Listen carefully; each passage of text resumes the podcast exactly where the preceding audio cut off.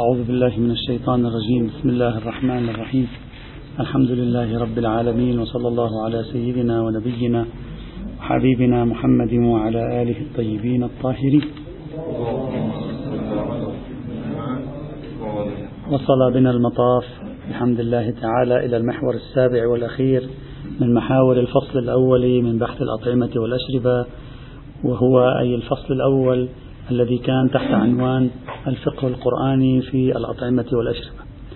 المحور السابع كان عنوانه الحلية العارضة في بحث الأطعمة والأشربة.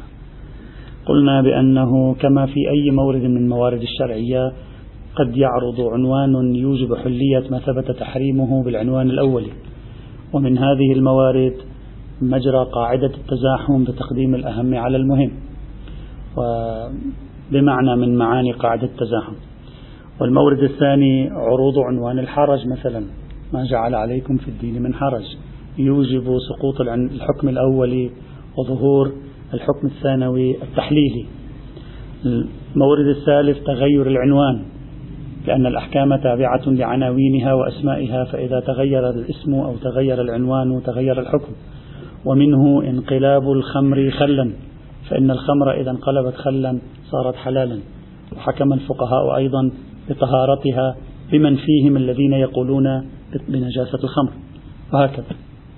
ومنه مثلا على سبيل المثال تكرير مياه الصرف الصحي فإن بعض الفقهاء أفتى حتى بأن مياه الصرف الصحي المياه المجاري آه، الفاز الآب يعني التي آه، تكون يمكن آه، تطهيرها لا بإضافة مواد كيميائية تصبح معقمة فإن هذا لا يكفي عند الفقهاء بل قالوا بأنه بتبخيرها أي إخضاعها للبخار تتحول إلى بخار ثم هذا البخار مرة ثانية يتحول إلى ماء والماء يكون نقيا ليس فيه صفات الماء الأول. قالوا في هذه الحالة يمكن أن يحكم بالتطهير. لماذا؟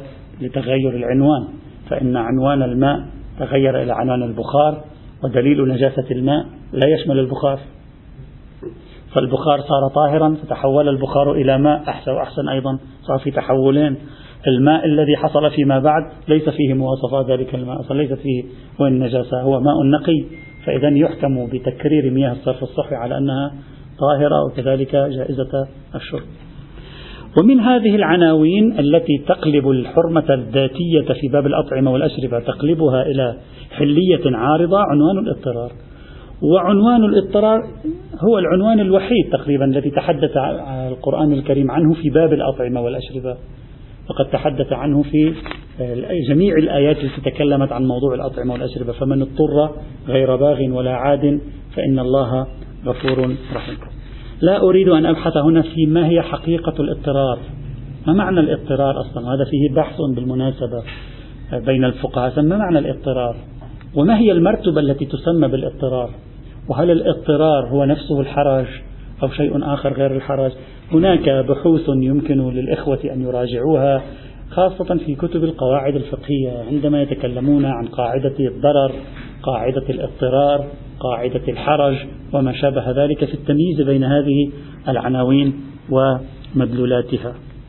لا نخوض فيها. أن نأخذ المعنى العرفي لكلمة الاضطرار ونقول إذا حصل اضطرار إلى أكل لحم الخنزير يصبح أكل لحم الخنزير حلالا. وهذا واضح. في هذا الموضوع توجد عدة عناوين سأكتفي هنا بذكر عنوانين أو نقطتين سوف أتوقف عندهما فيما يتعلق بموضوع الحلية العارضة. النقطة الأولى لماذا تكلم القرآن الكريم عن الاضطرار في باب الأطعمة الخاصة ولم يشر إلى الاضطرار في موضوع الخمر. عندما حرم الخمر لم يقل فمن اضطر فيجوز له شرب الخمر. يعني لم نجد شيئا من آيات الخمر لا الآيات التي مهدت للتحريم ولا الآيات التي حسمت التحريم تشير أصلا إلى موضوع حالة الاضطرار. بينما وجدنا في الأربع آيات التي تكلمت عن موضوع الأطعمة الخاصة تحدثت عن هذا. هل ثمة نكتة وراء ذلك محتملة أو لا؟ وهذا ما سيفتح على الفكرة التي تقول هل يجوز التداوي بالخمر أصلا أو لا؟ هذه النقطة الأولى التي سوف نبحثها. النقطة الثانية التي سوف نبحثها هي ما معنى غير باغ ولا عاد؟ فما معنى هذه الكلمة التي تبدو لنا واضحة ولكن عندما نرى البحث الفقهي والتفسيري فيها قد يخطر في بال الإنسان أنها لم تعد واضحة؟ ما معنى هذه الكلمة؟ هذه النقطتين اللتين سنتوقف عندهما إن شاء الله تعالى وننهي بهما الفصل الأول. اليوم وغدا إن شاء الله ننتهي. النقطة الأولى. لعل السبب أقول لعل لعل السبب في أن القرآن في بحث الخمر لم يشر إطلاقا إلى صورة الاضطرار هو أن القرآن حرم كما بنينا عليه سابقا حرم التحريم الحقيقي كان في السكر نفسه. يعني التحريم الحقيقي في باب الخمر في القرآن الكريم كان عبارة عن تحريم وصول الإنسان إلى حالة السكر. ولعل هذه الحالة من الحالات التي يندر جدا أن يكون هناك اضطرار لها. يعني عادة الإنسان قد يضطر لتناول شيء وقد يضطر لتناول المسكر لكن أن يضطر للسكر تكاد تكون حالة أندر النادرات أن يكون مضطرا لأن يسكر. لا مضطرا لشرب الخمر.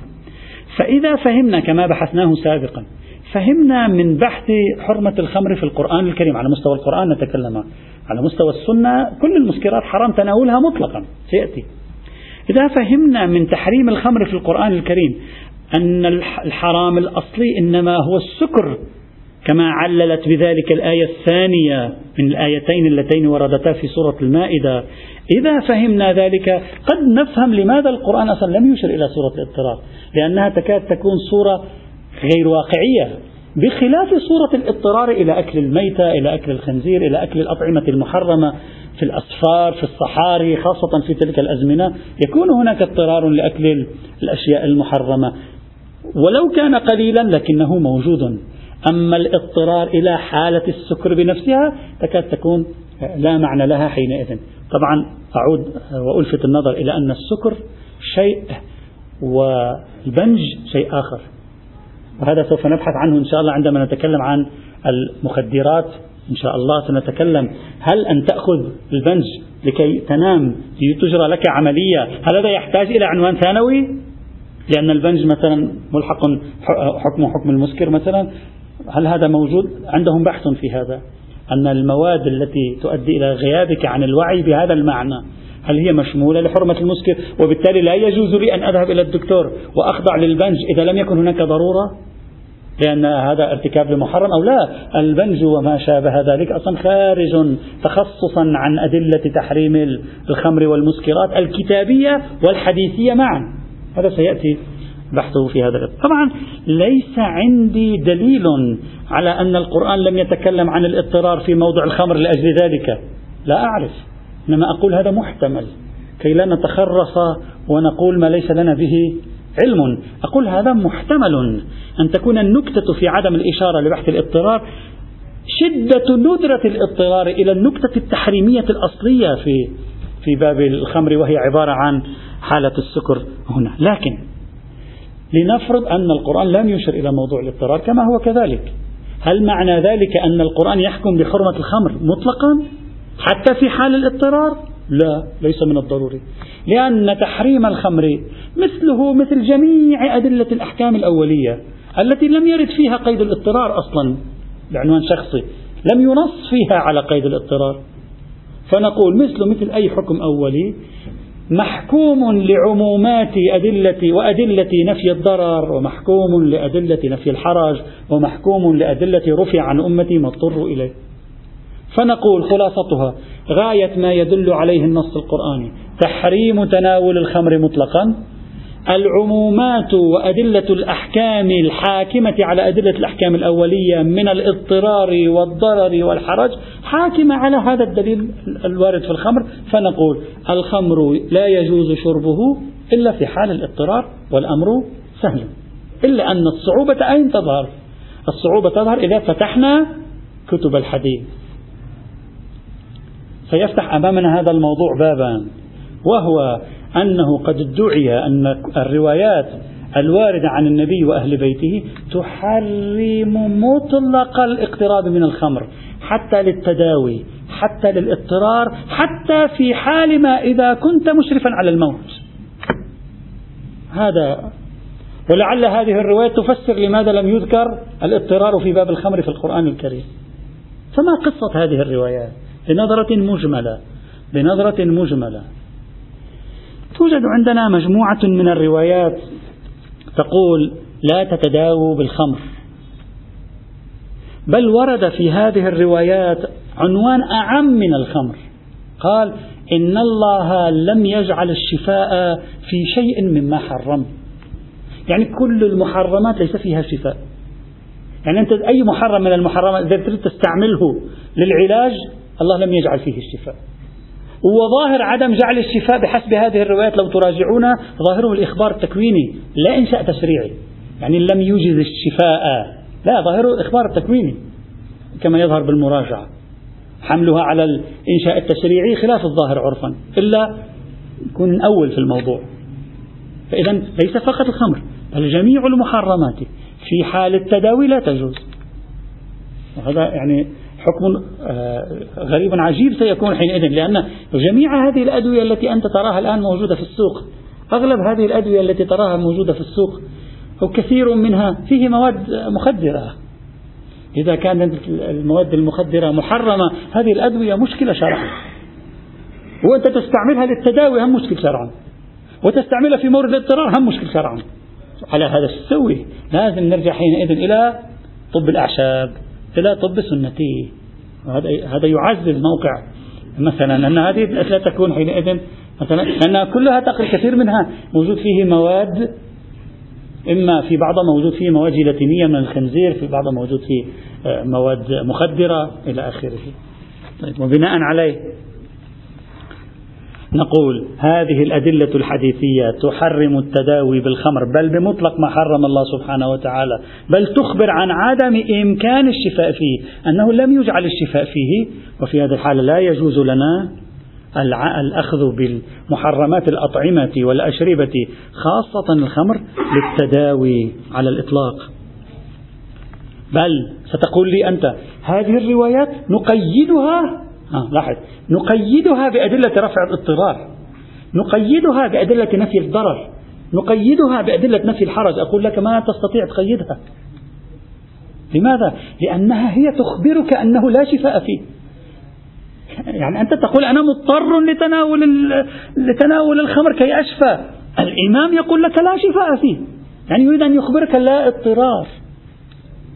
ينفي لك الموضوع. يقول لا يوجد اضطرار في هذا البول. فأدلة نفي الاضطرار. تأتي هذه الأحكام وتخرج من تحتها الاضطرار إلى الخمر والمحرمات. أصلا ليس خروج تخصيصي. بل خروج تخصص. تخبرك أن هذا لست مما تضطر إليه أصلا. وتخبرك أن هذا ليس مما فيه الشفاء أصلا. وبالتالي سوف نكون الآن أمام مشكلة كبيرة في إدارة عملية التداوي والتعامل مع وزارة الصحة وأمثال ذلك. هذا ما قد يطرح بل يفهم من ألسنة العديد من الفقهاء خاصة المتقدمين أن هذا الموضوع لا نقاش فيه وأنه لا ينبغي أن نناقش في أنه لا يجوز التداوي بالخمر في الحد الأدنى. أصلا ما في أي أي مجال لهذا الموضوع. إلا أننا لو تأملنا في هذه المجموعة من الروايات الواردة في موضوع التداول في الخمر لوجدنا ما يلي. أولا إن النسبة الأكبر من هذه الروايات النسبة الأكبر أو الكبيرة من هذه الروايات ظاهرة في تحريم التداوي. وقد قلنا بالأمس وأول أمس إذا الإخوة يذكرون أن مفهوم التداوي لا يساوق مفهوم الاضطرار. ليس كل تداو اضطرار. أنت إذا جرحت الآن يدك فتتداوى لكن ليس معنى ذلك أنك مضطر لتتداوى تتركها والجرح يلتئم لوحده. هذا ليس في كل مورد يوجد فيه تداو يوجد فيه اضطرار. ولا في كل مورد فيه اضطرار فيه تداون. النسبة بينهما العموم والخصوص من وجه. واضح. إذا نقول الروايات هنا تقول لا يجوز التداوي بالخمر مطلقة تشمل حالة الاضطرار وعدم الاضطرار. أدلة نفي الاضطرار حيث حيث إن لسانها لسان الحكومة على أدلة الأحكام الأولية. نقول هذه لا يجوز التداوي خرج منه صورة الاضطرار. فتكون النتيجة حرمة التداوي بالخمر إلا عند الاضطرار إليه. تنحل المشكلة حينئذ. يعني لا يجوز لك أن تتداوى بالخمر إذا لم يكن هناك ضرورة لهذا التداوي. فمثلا جرحت يدك وقالوا لك إن صب مقدار من الخمر على يدك يوجب الالتئام هذا لا يجوز لك. التداوي في الخمر ليس فقط شربه تداوي في الخمر. أرجو الالتفات. عندما تقول الرواية تداوي في الخمر حتى وضعه كشيء على ملامسك على بدنك أصلا حتى يصبح حرام لأن إطلاق التداوي حينئذ يشمله. وإن يكون. هذه تنهى عن مطلق التداوي. الآن ستشوف بعض الروايات. تنهى عن مطلق التداوي. حتى في بعض الروايات تنهى عن النظر إليها. الآن سوف نشرح. لا يجوز لك النظر إليها. ولو كانت بعنوان كونها دواء إذا أولا مجموعة معتد بها من هذه الروايات أقصى ما يفيد تحريم التداوي. والتداوي أعم من الاضطرار وغيره فتأتي أدلة نفي الضرر ونفي الحرج ورفع ما اضطر إليه تكون حاكمة على الحرمة الأولية في النهي عن التداوي فتخصصها ونقول يحرم التداوي بالخمر مطلقا إلا في حال الاضطرار والضرورة فقط لا غير. هذا في مجموعة من هذه الروايات. ويؤيد ما نقول ويؤيد ما نقول. خبر علي بن أصباط عن أبيه. في هذه الرواية يأتي شخص إلى الإمام يقول له أنا أريد أن أتداوى ببعض المحرمات لأجل مرض يلتصق يعني له علاقة بالبواسير أجلكم الله. فالإمام ماذا يقول له؟ يقول له لا يجوز لك التداوي. ثم يصف له دواء بديلا.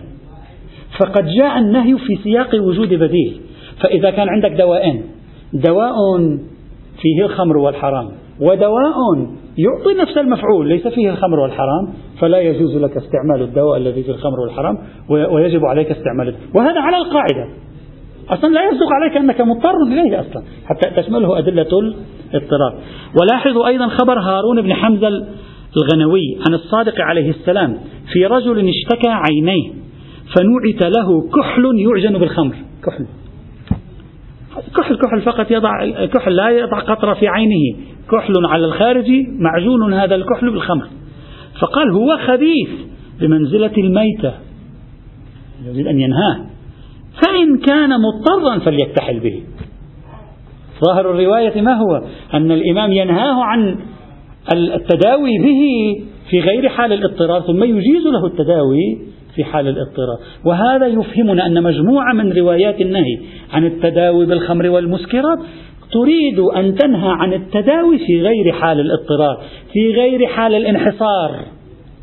أن يكون عندك دواء بديل أو يكون عندك حل بديل لهذا الموضوع. هذه أولا. ثانيا المجموعة الثانية من هذه الروايات التي لا يمكن أن نتعامل معها بهذه الطريقة أصلا واضحة. لا يجوز لك التداوي مطلقا حتى في حال اضطرار يعني واضحة. ولم يجعل الله فيما حرم شفاء قط. هذا النوع من الروايات بإمكاننا تسجيل نقدين متنيين عليه. يعني نقد متني ليس سنديا متني. أولا مخالف للواقع.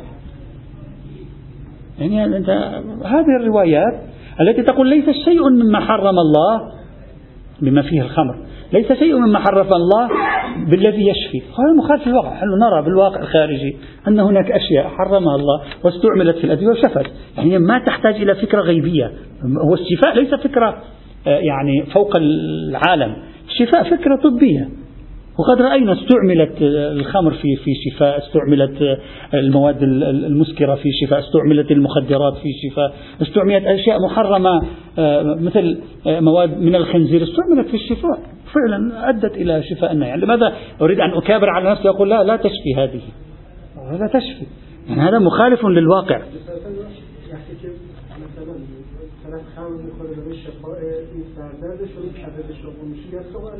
لا هو هذا أنت يجب لا يوجد شيء من هذا. هو أنت تعالج لمرة واحدة بمادة علاجية لمرتين أو ثلاثة. التداوي بالأشياء المحرمة موجود في العالم. أثبت لي لا أقول لا ما لم تقل الرواية لم, لم يكن شفاء بلا ضرر. قالت ليس فيه شفاء. يعني إذا عندي مرض محدد إكس مرض وأنا أريد أن أستخدم له مادة محرمة الرواية تقول هذا لا يشفي. بالتجربة يشفي.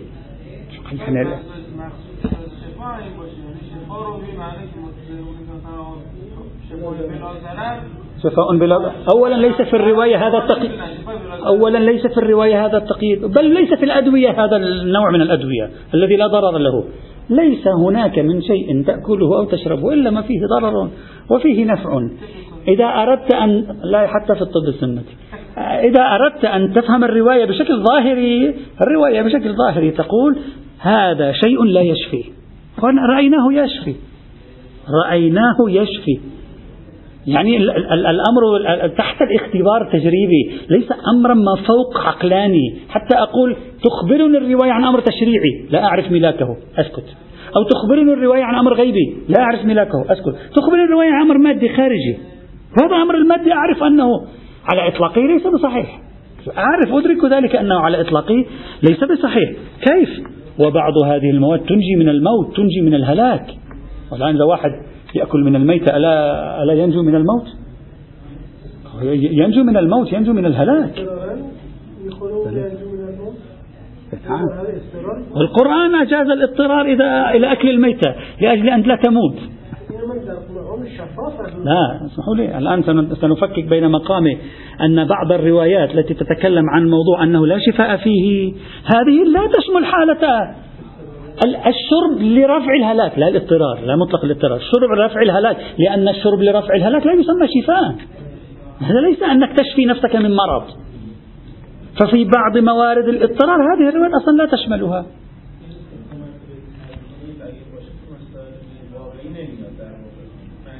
لا معنى للحكومة هنا لأننا قلنا أن لسان الرواية إخباري. لسان هذا تقييد هذا تقييد افتراضي نحن نضيفه إلى الرواية. ليس ذاك الشفاء الذي بمستوى جيد هذا الشفاء له ضرر. هذا ليس موجود في الرواية. نحن نتعامل مع الرواية.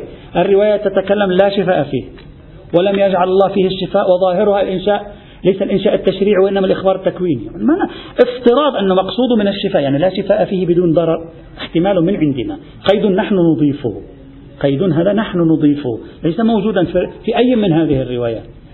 إذا فهذه الروايات غير بل أكثر من ذلك.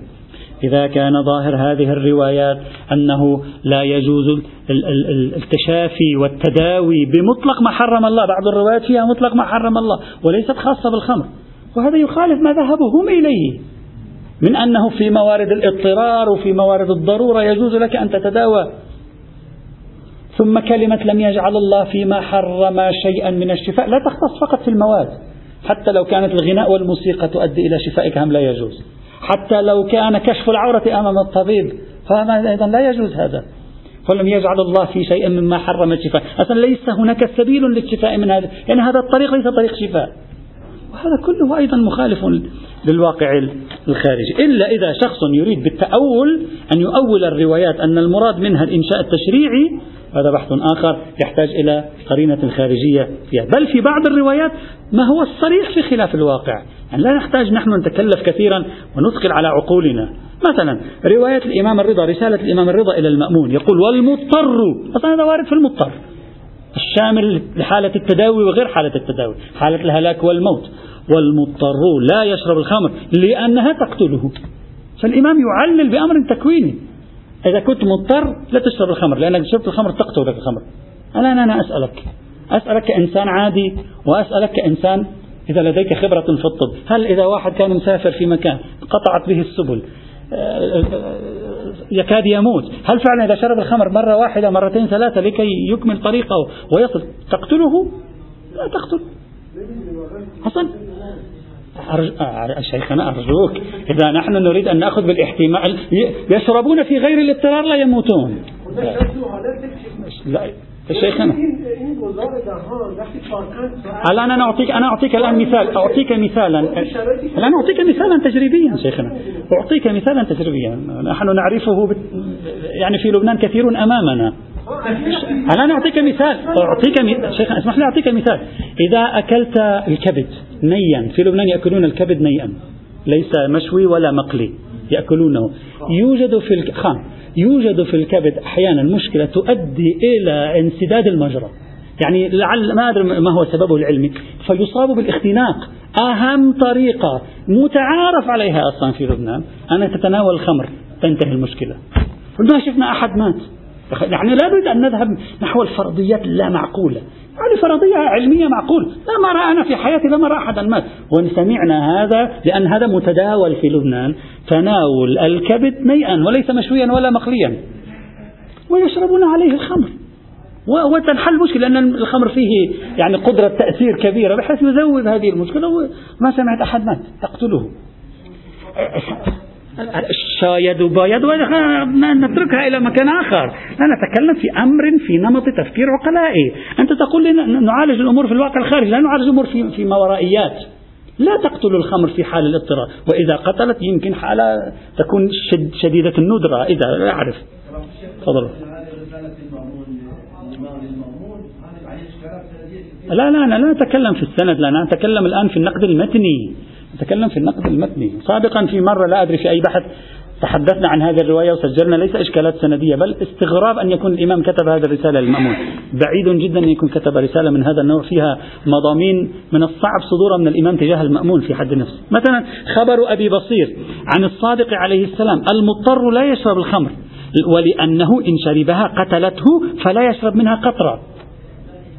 قطرة يعني على أي حال. إذا لم نؤول هذه الرواية تحب تعتبر ما تذكرونه من تفسير تأويلا أول جئني بقرينة على التأويل.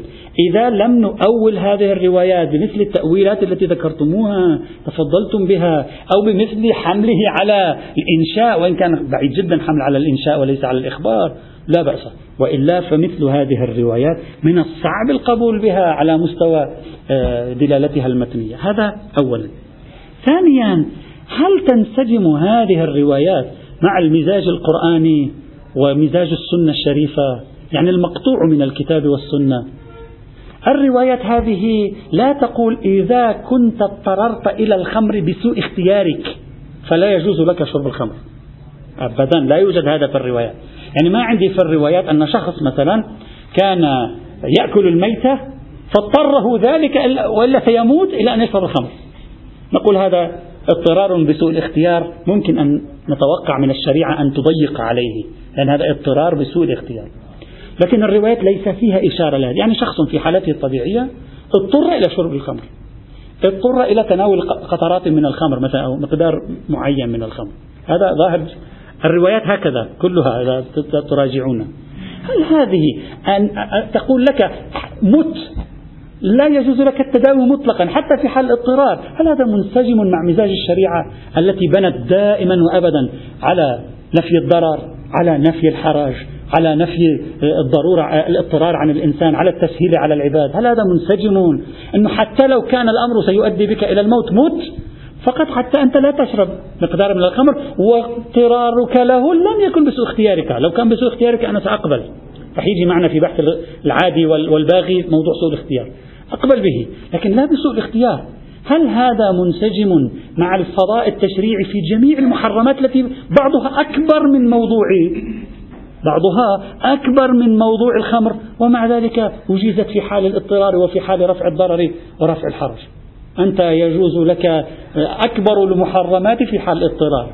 فهل هذا منسجم إذا النقد المتني الأول مع النقد المتني الثاني إذا ضممناهما إلى بعضهما في المجموعة الثانية من الروايات لا في المجموعة المطلقة التي تنهى عن التداويها مجموعة التي تنهى عن مطلق التداوي لا إشكال فيها لأننا نقيدها بأدلة نفي الحرج ونفي الضرر ورفع ما اضطر إليه تلك لا إشكال فيها نتكلم فقط في المجموعة الثانية التي تنهى حتى في حالة الاضطرار. تنهى بحيث تريد أن تقول لا يمكن في أي حال من الأحوال أن تتناوله بتوهم أنك سوف تشفى به أو أنك سترفع اضطرارك به. نقول مع وجود هاتين القرينتين لا يحصل لنا وثوق تقديري النقد المتني وثوق بمثل هذه الروايات وغالب الظن في تقديري أن هذه الروايات جاءت في العصر العباسي أريد منها التشدد في موضوع الخمر. العصر العباسي هو عصر انتشار المجون والفسق. في زمن المسلمين. انتشار الخمور انتشار المسكرات. التنظير الفقهي أصلا انتشار المسكرات عند بعض علماء المسلمين أيضا.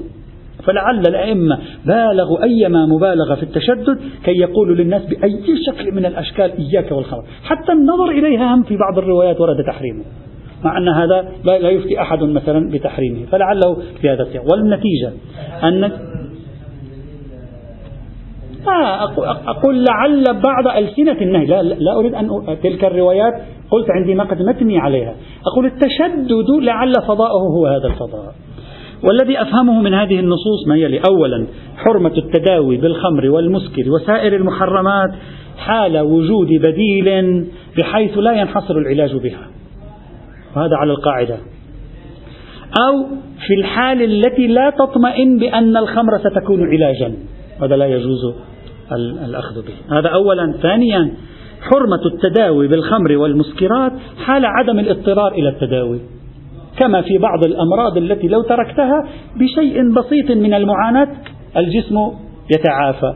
أو لا ضرورة أصلا لا وجود لمعاناة كما في بعض الجروح التي تلتئم لنفسها بلا حاجة إلى مداواة. في كل مورد لا يكون هناك اضطرار ويكون هناك تداوي لا يجوز التداوي بالخمر مطلقا بأي شكل من الأشكال. أو إذا كان مريضا يمكن مرضه أن يتحمله فقط يريد أن يتناول الخمر لكي يصبح عنده حالة من الراحة أكثر يعني يتعافى بشكل أسرع.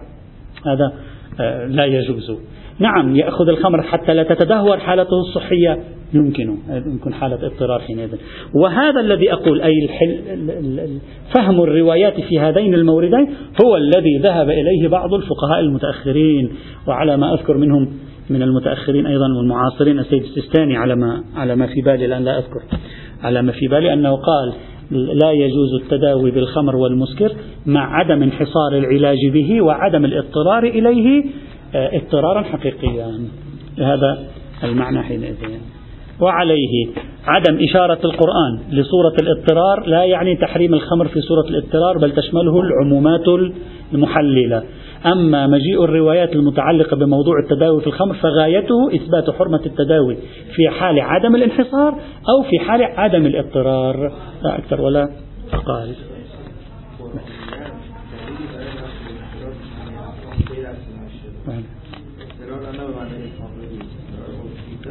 نفي الحرج نعم. نفي الحرج ما جعل عليكم في هذا. موارد الاضطرار من أبرز مصادق الحرج. موارد الاضطرار التي يقع فيها الإنسان من أبرز مصادق الحرج عند الإنسان نفي الحرج. هذه كانت النقطة الأولى يعني نظرة شاملة مختصرة حول هذا الموضوع. النقطة الثانية وهي الأهم بالنسبة لنا. الآيات القرآنية في موضوع ما اضطر إليه في هذه الآيات الأربع قيدت بغير باغ ولا عاد. ما معنى غير باغ ولا عاد؟ فما معنى هذه الكلمة؟ وكيف نفسر الآية أصلا بالضبط؟ يمكن هنا طرح ثلاث تفاسير. التفسير الأول ذكره بعضهم. التفسير الثاني ذكره بعضهم. التفسير الثالث لم يذكره أحد. ذكرته وقلت بأنه لم يذكره أحد وبعد مدة رأيت أحد ذكره. سأذكره من هو. كنت مفكر حالي أنني جبت شيء جديد. طلع لا ما في لا جديد ولا من يحزنه. وأن هناك من ذكر التفسير الثالث. بعدين بالصدفة يعني عثرت عليه. لا قبلي. التفسير الأول. قالوا المراد بالباغي غير باغ ولا عاء الباغي أي الظالم. من البغي بمعنى الظلم. بغى فلان على فلان أي ظلمه اللغة العربية. فالباغي بمعنى الظالم. العادي هو المعتدي. عادي يعني معتدي. أي متجاوز الحد الذي يتجاوز الحد. كل من يتجاوز الحد فهو معتد يعني يتعدى الحد فنعبر عنه بالعادي. فإذا الباغن هو الظالم العادي هو المتجاوز للحد. طيب الآن نريد أن نفسر الآية بناء على هذا المعنى. يصبح معنى الآية إن من يضطر ولا يكون اضطراره ناشئا عن قيامه بظلم. ولا يكون اضطراره ناشئا عن قيامه بظلم. فيجوز له الأكل. يعني إذا كان اضطراره ناشئا عن ظلم فلا يجوز. سنعطي مثال. مثلا شخص جمع جيش أمير ملك جمع جيش وخرج في الصحراء لمقاتلة قوم مظلومين. يفعل أمر حرام. لمقاتلة قوم مظلومين. في الطريق أصابته المجاعة والقحط وابتلى واضطروا إلى أن يأكلوا من لحم الميتة. هذه الآية تقول لا يجوز. لأن الآية استثناء في الاستثناء والاستثناء في الاستثناء من الاستثناء تجعل الحكم في المستثنى الأخير راجعا إلى المستثنى منه الأول. يعني لا يجوز لك أكل الميتة إلا مضطرا إلا إذا كنت ظالما. فإذا كنت ظالما يعني لا يجوز لك. ف... يجب عليه أن يترك حتى يموت. هذا الرأي الأول. يجب عليه أن يبقى بلا أكل إلا يرتفع اضطراره بشكل تلقائي ولو لزم الموت يموت. هذا التفسير الأول. ولو لزم الموت يموت في مثل هذه الحال. أو عاد ما معنى عاد؟ يعني مرتكب معصية متعد متجاوز الحد. ما معنى متجاوز الحد؟ مثلا شخص خرج في سفر معصية. معصية ليس من الضروري الظلم. خرج سافر ليذهب فيزني. خرج سافر ليذهب مثلا فيأكل الربا. خرج سافر للهو صيد اللهو صيد اللهو بناء على حرمته مثلا بناء على القول بحرمة صيد اللهو. في الطريق انقطعت به السبل ما عنده طعام يأكل. هذا لا يجوز له أن يأكل الأطعمة المحرمة الأربعة. بده يكمل الأكل يأكل من غيرها إذا في غيرها ما في غيرها يموت. آه ما شو نسوي له بعد؟ هو هو فعل ذلك. فإذا كل من خرج كل من اضطر إلى الأكل من الأطعمة المحرمة يجوز له الأكل منها إلا شخصان. شخص كان اضطراره عن ظلم وبغي لغيره وشخص كان اضطراره عن تعد ومعصية لله سبحانه وتعالى. هذان إذا اضطرا للأطعمة المحرمة لا يجوز لهما أن يأكلا منها. حتى لو لزم الموتى خلاص. ينتهي الموضوع. طبعا هذا التفسير في حد نفسه معقول. هذا اضطرار بسوء الاختيار. ولعل الله عاقبه على ظلمه. قال له مت. ممكن.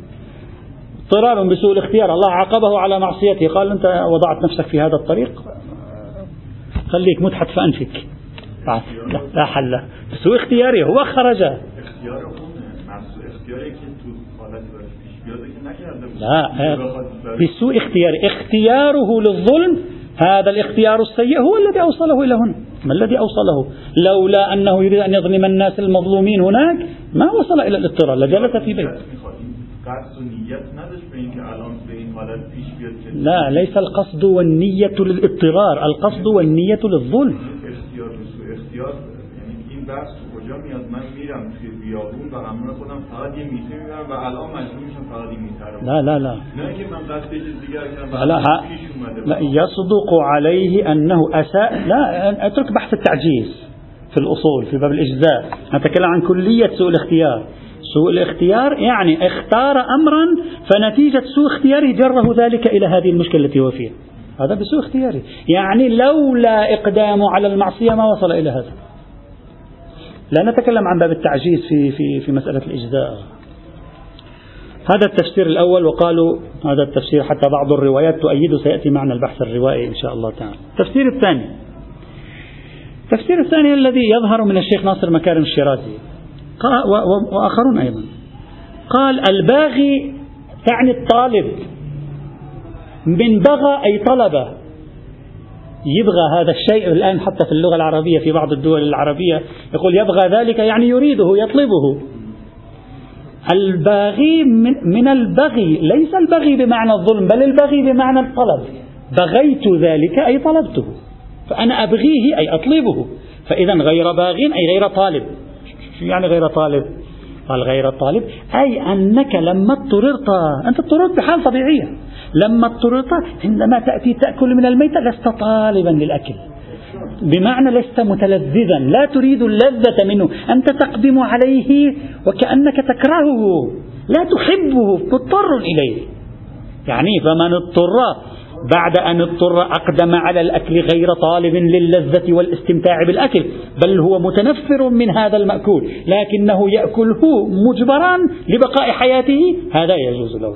أما لو كان مضطرا وإجا شاف هذه الميتة وشواها شواها سواها حفلة مشوية ثم فتحت نفسه على أن يأكلها لذة ورغبة هذا حرام أن يفعل ذلك.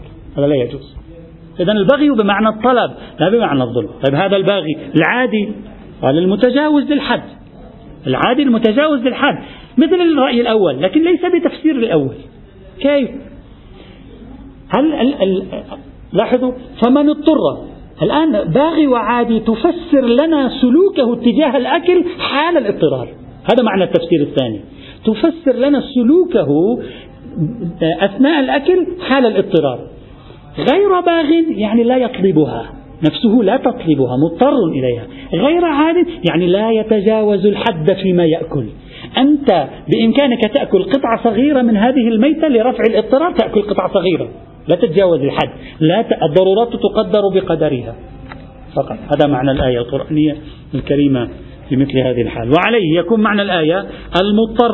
يجوز له الأكل. لكن لا يجوز له الأكل لغير رفع الضرورة. ما معنى لغير رفع الضرورة؟ يعني لا يأكل للذة لا يأكل أزيد من مقدار الحاجة ورفع الضرورة لأن الضرورات تقدر بقدرها. هذا التفسير. ما الفرق بين التفسير الأول والثاني؟ لو نحللهم جديا. في التفسير الأول تصوروا أن كلمة باغي وعادي هي حالاتك الاضطرارية.